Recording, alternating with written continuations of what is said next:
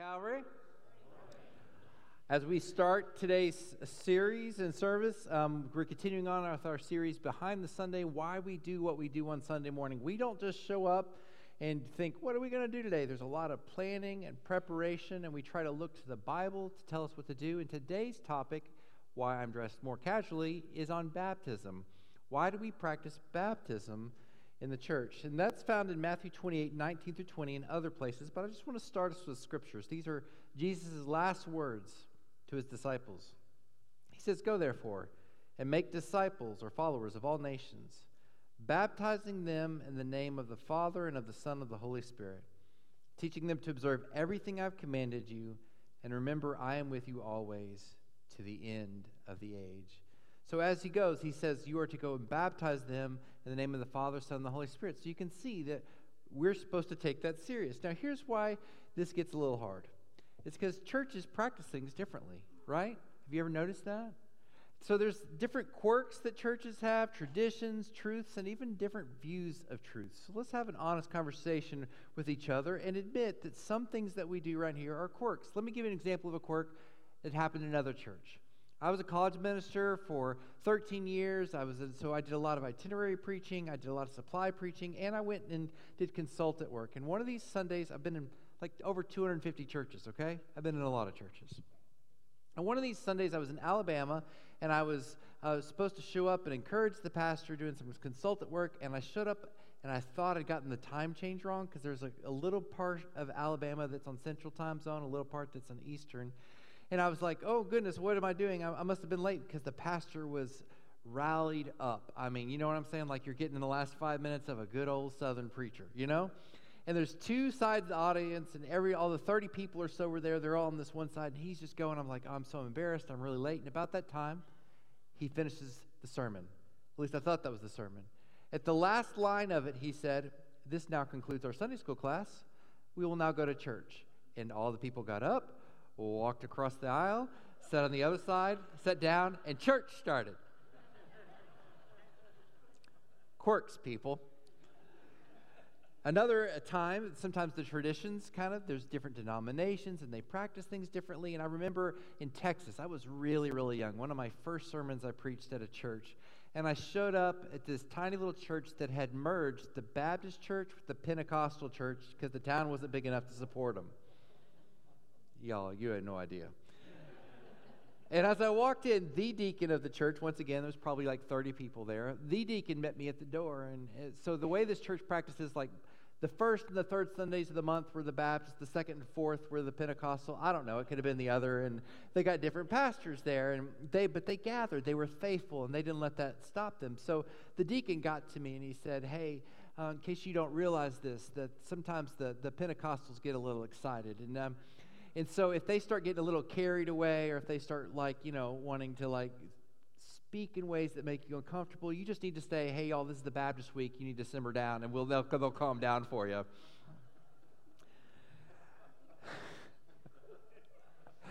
and so you start looking at this and you start going, okay, this is how the world works, right? So what's the right way? And what's the right way with baptism? Now, here's what I would encourage us to do.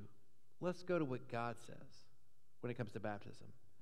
Not what grandma says, not even what Daniel says, although I'm trying to represent God now. But let's go to his word. And here's let's find let's start by finding the common unity and we have baptism is biblical.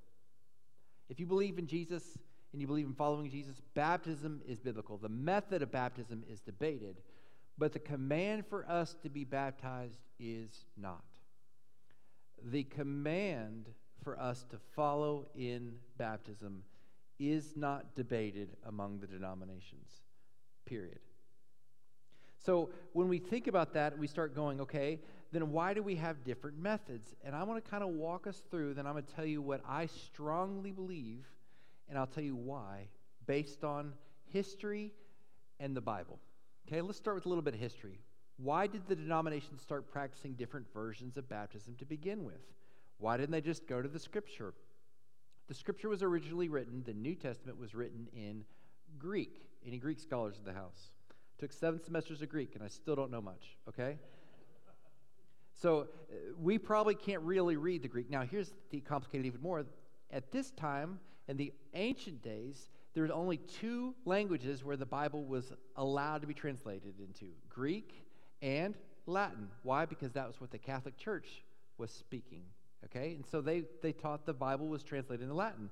So the way that they interpreted the scripture was almost all done through what the priest or the pastor of the Catholic Church, I know there's some differences there, but for uh, simplification, let me explain it like that, said, This is what we do. Okay?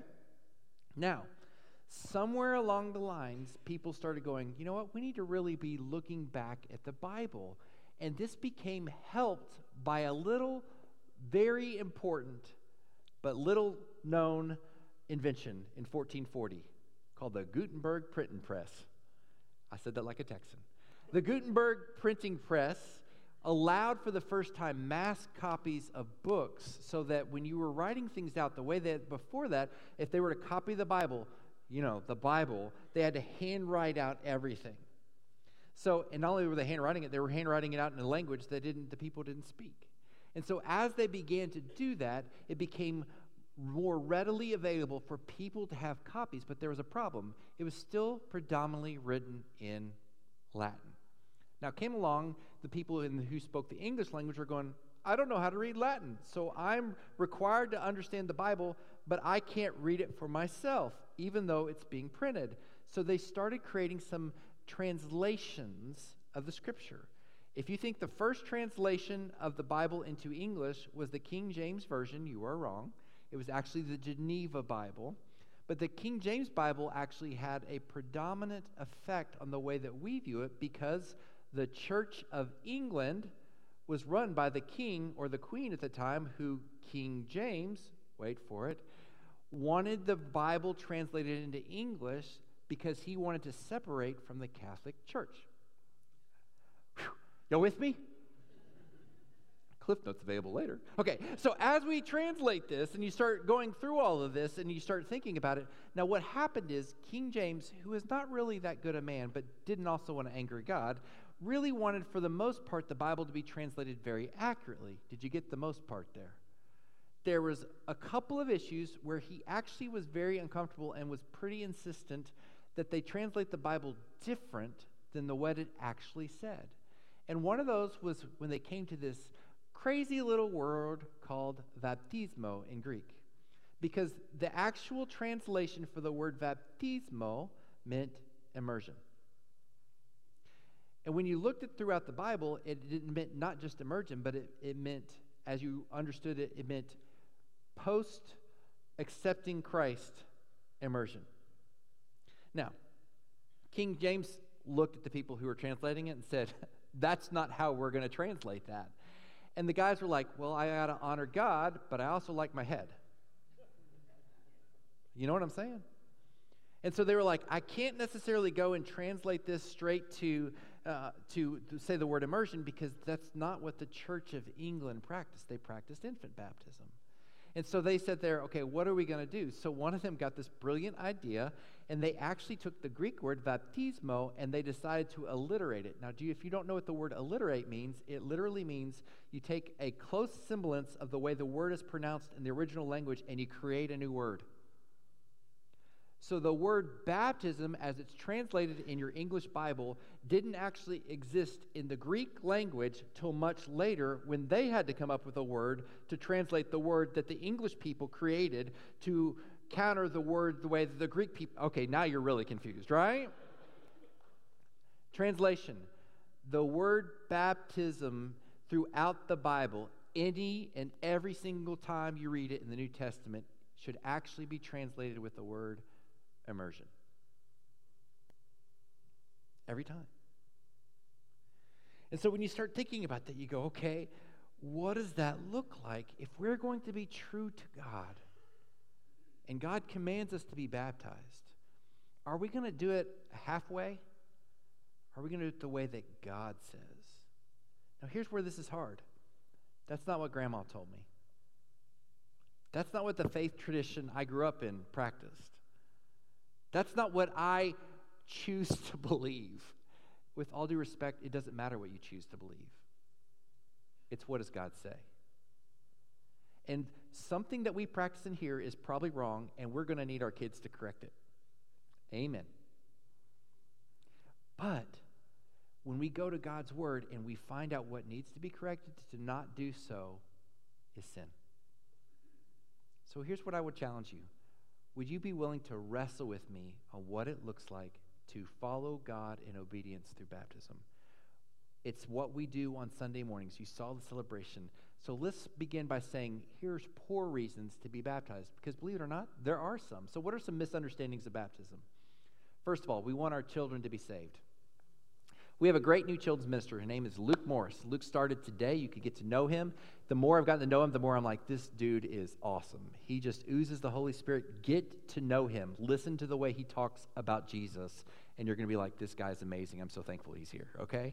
But in the course of that conversation, I'm going to help Luke out a little bit because here's what's going to happen. I guarantee you over and over and over again. It continues to happen.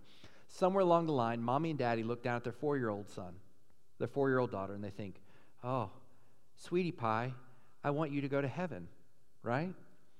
I, I, don't want you to die. So we're going to go and take care of that right now. And they drag Sweetie Pie up to the, the, the children's pasture and they sit Sweetie Pie and they say, when he asks you what it means to be a follower of Jesus, you just say, Jesus is Lord, okay? Well, Sweetie Pie is old enough to say the words, Jesus is Lord, right? Sweetie Pie is a good southern name. I'm going with the southern theme today, okay? And so they come up there, and then Luke, because he knows what he's doing, sits there and goes, What does it mean to be a follower of Jesus? And Sweetie Pie goes, Jesus is Lord. And she goes, he goes, That's right. What does that mean? Mama told me to say it. I don't know. That's the wrong reason to be baptized. Baptized. See, baptism is the symbol of what it means to be a follower of Jesus. It is the testimony. It is the wedding reception after the wedding. Do you want to have a wedding reception before they're ready to get married? No. Let's go on to the second one. Um, we think baptism saves us. Baptism does not save us. Then why do we need to be baptized? It's a command. We're going to come back to that in a minute. But the idea of do I have to be baptized to be saved? No. How do we know that? There was the thief on the cross. And Jesus looks over him and he says, Today you'll be with me in paradise. In other words, I recognize that you're now a follower of Jesus. And then they took his body off the cross, they baptized him, and hung him back up. No, that's not how it happened. He was never baptized, but Jesus says, Today you'll be with me in heaven. So it's not a requirement to be saved, but yet it is the first step of obedience.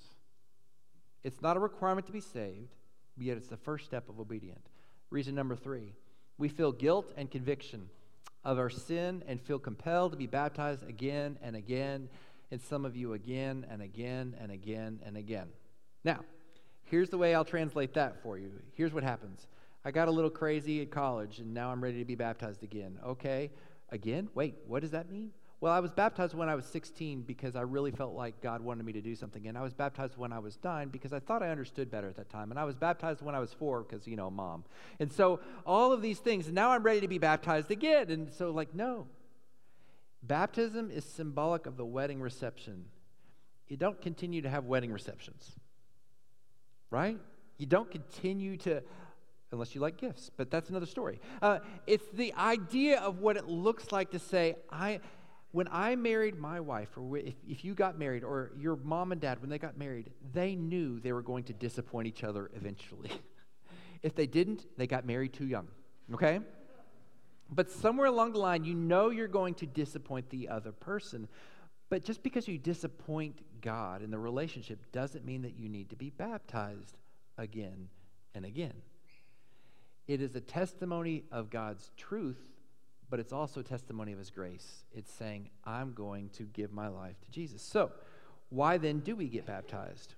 Mark 1 4 through 11 says this John, who is John the Baptist, we're not named after John the Baptist, by the way, came baptizing in the wilderness and preaching a baptism of repentance for the forgiveness of sins. The whole Judean countryside and all the people of Jerusalem were flocking to him and they were baptized by him in the Jordan as they confessed their sins. So people were coming to John saying, i need to find God, I need to give my life. And so they were practicing baptism even before Jesus died on the cross as a symbol of, I'm dying to myself and I'm going to live for God. Verse 9 In those days, Jesus from Nazareth in Galilee um, and was baptized in the Jordan by John. And as soon as he came up out of the water, he saw the heavens being torn open and the Spirit descending on him like a dove. And a voice came from heaven saying, You are my beloved Son. I take delight in you. I don't know if that's how it went, but I like to imagine it better. Even more like, you know.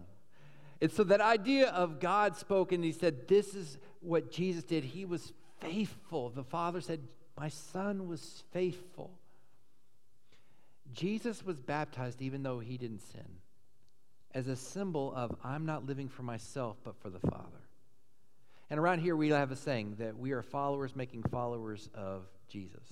And we're to follow Christ's example. And if Jesus himself was baptized as our example and we're following his example, shouldn't we be obedient?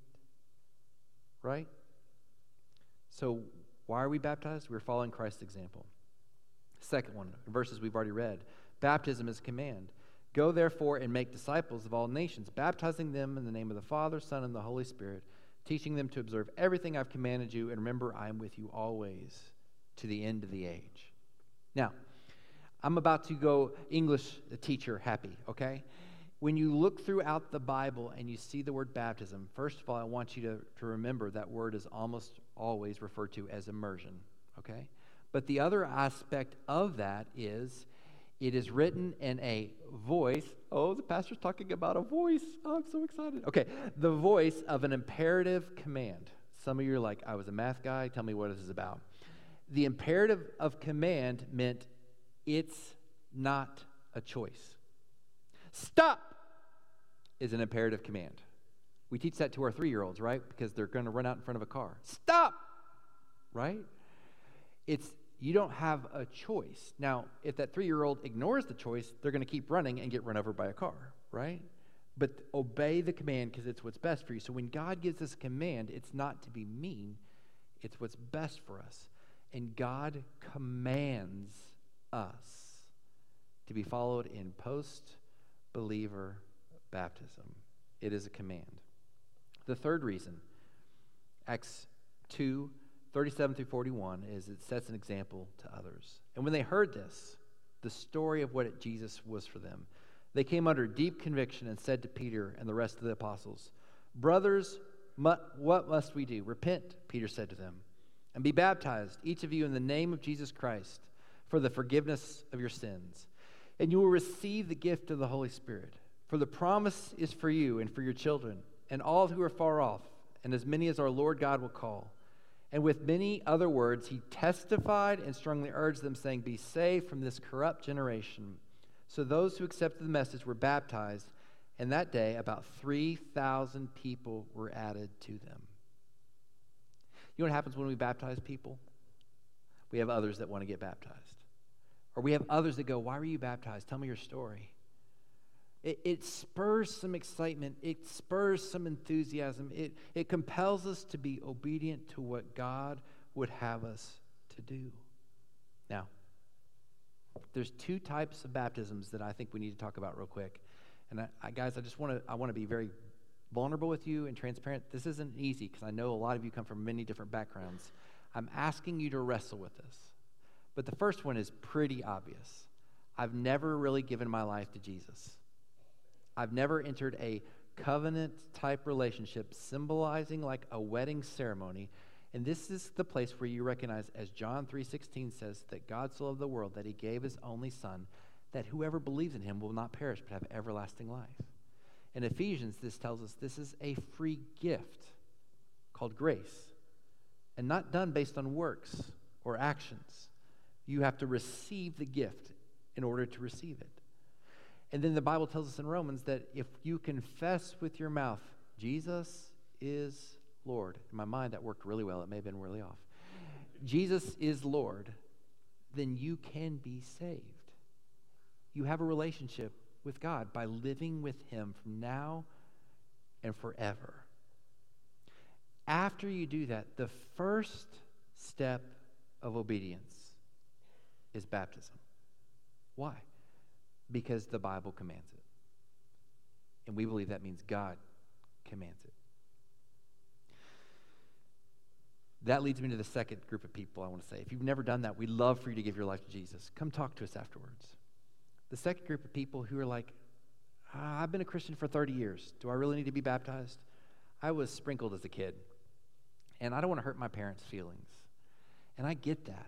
And I'm not taking away from the fact that they may have meant something for your life, but I'm asking us as a follower of Jesus to base our faith based off what God's word says and not grandma and not me. You want to have the hard conversation? Let's have it. Be nice to me. I'll be nice to you, I promise. You want to you want to do the research? Go for it. Look up a man named Balthasar Hubmaier and, and understand how he got to that conclusion because he's the one that started going, oh, the Bible actually talks about this immersion, conversion, which is a fun thing to say, baptism. And so why aren't we practicing that? And so they started practicing it, and everybody was like, oh, what are you doing? Are you against infant baptism? Because they don't want they didn't want to baptize their kids. No, and they were like, no, we're not against infant baptism. So they, they were being called a derogatory term called Anabaptist, which meant against baptism. And they're like, we're not actually against baptism, we're for. So if you're going to call us anything, call us Baptists. Calvary Church doesn't have the name Baptist in the title anymore. You may not know that we're part of the Baptist church because we're we say that we're Baptist. We're not Baptist. You know what I'm saying? And so the idea of what that looks like is we're Christian first, but we take the Bible seriously and we give to global missions. That's why we do that. Now, as you're trying to think through this and you're, as you're wrestling with it, I just want you to ask yourself are you really willing to do what God says to do? Are you saying, eh, don't want to? That's a problem. Because while you don't need to be baptized to be a follower of Jesus, if you're a follower of Jesus, you will want to do what he says. Why is baptism so important? Well, symbolic of the repentance that Peter was talking about in Acts. It's the symbolic of dying to ourselves. So repentance is the turning away from our sin, our own way of living, doing what I want, what I think, how I interpret, how I believe, how grandma believes, and saying, I this is what I want. I choose to believe this. You're not God. What does God say? And turning towards his loving way, turning towards God. So, in that, baptism represents that repentance. It represents Christ's saving work. The water symbolizes the washing away of our sin. Like a four year old boy who's been rolling in the mud. Get in the bath, right? The water symbolizes a washing away of that dirt, a cleansing of yourself to say, God has forgiven you. It also allows someone else to baptize you is symbolic of releasing control of our life. There's a reason we don't go like this, right? No one TikTok that, okay? There's a reason that we don't do that. There's a reason that we come to the place where we say, okay, I'm allowing, as you saw earlier, Ellis allowed his dad to dunk him under the water. Dad may have been one like, I'm going to leave you under there a little bit longer. You know, it, it, that's not, it's saying, I trust you with my very life. I'm not in control. So I'm allowing someone else to baptize me. And then going under the water is representing of the dying of our old way to life. As Jesus went into the grave, he died. And then as we come out of the water, it's symbolic not of a sort of a similar life, but of a new life. That's why it's so important. So here's the key baptism is a celebration of the beginning of the journey with Christ, not the end.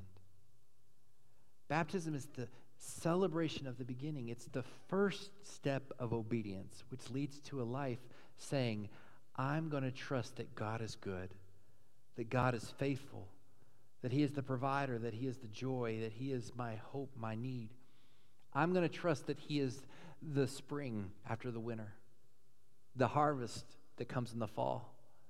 I'm going to trust that He is the calm in the midst of the storm. I'm going to trust that He is the everything I need. I'm going to trust that He is my sustainer, my hope, my joy. He is the peace, the love, the, the prosperity that I need. And it's not what I think that means, it's what God thinks. I'm going to trust that His ways are right and that I'm going to learn to die to myself because every time I try to live for me, I get in my way and trip over my own two feet and I go crashing and burning. And the first step is saying, God, I submit to you. So, two types of baptisms. One is a conversion baptism. I'm just, I'm ready to receive Christ. We're going to celebrate that.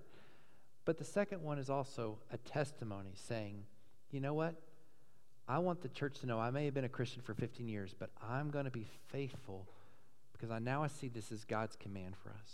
Now, as I wrap this up, let me be very clear. There is a little room for disagreement here. I know this is a difficult message for some to hear. And I always try to give you the balance of, Thus saith the Lord, I 100% guarantee you, and this is my best guess. This is a sermon that is not my best guess. Is there a little room of interpretation? Yes. But can I say this? I strongly, after doing lots and lots of research on this and doing a thesis on the 1611 King James Bible, can tell you that what I said today is factual. You want to do the research with me? Let's I love that. We'll have fun. Roll up your sleeves. Giddy up. Let's go. But do it because God says, for no other reason. Because God says. And what's the ultimate goal? Well, that's the daily training to testify to what God means to you. If God means everything to you, you'll be obedient. If God means everything to you, you'll do what He says. And if you're not sure that this is what God says and you want to take a little time, like I said, let's wrestle with it. But testify to what God means to you means if, if God wants, baptism is a testimony, right? It's a symbol, it's a celebration. We're not going to sit there and go, oh gosh, I can't believe that person hasn't been baptized before. We're going to go, praise the Lord, right? Let's celebrate. Get excited. If you want more information, you can scan the QR code in the back of your chair. Come talk to one of us after the service or go to yourcalvary.info slash baptism. Guys, I love you. Thanks for letting me deliver a hard message. I know it's going to challenge a few of you, and some of you might be like, I don't like you as much as I did last week, and that's okay. I'm not here to be liked.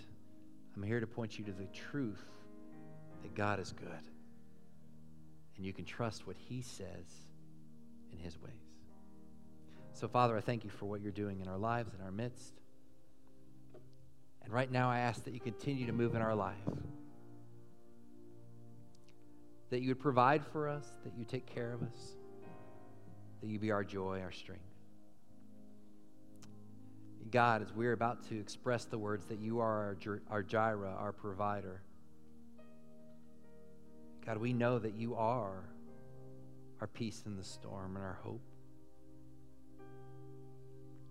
God, that the abundant living that we have by living with you is, is found that your presence is with us.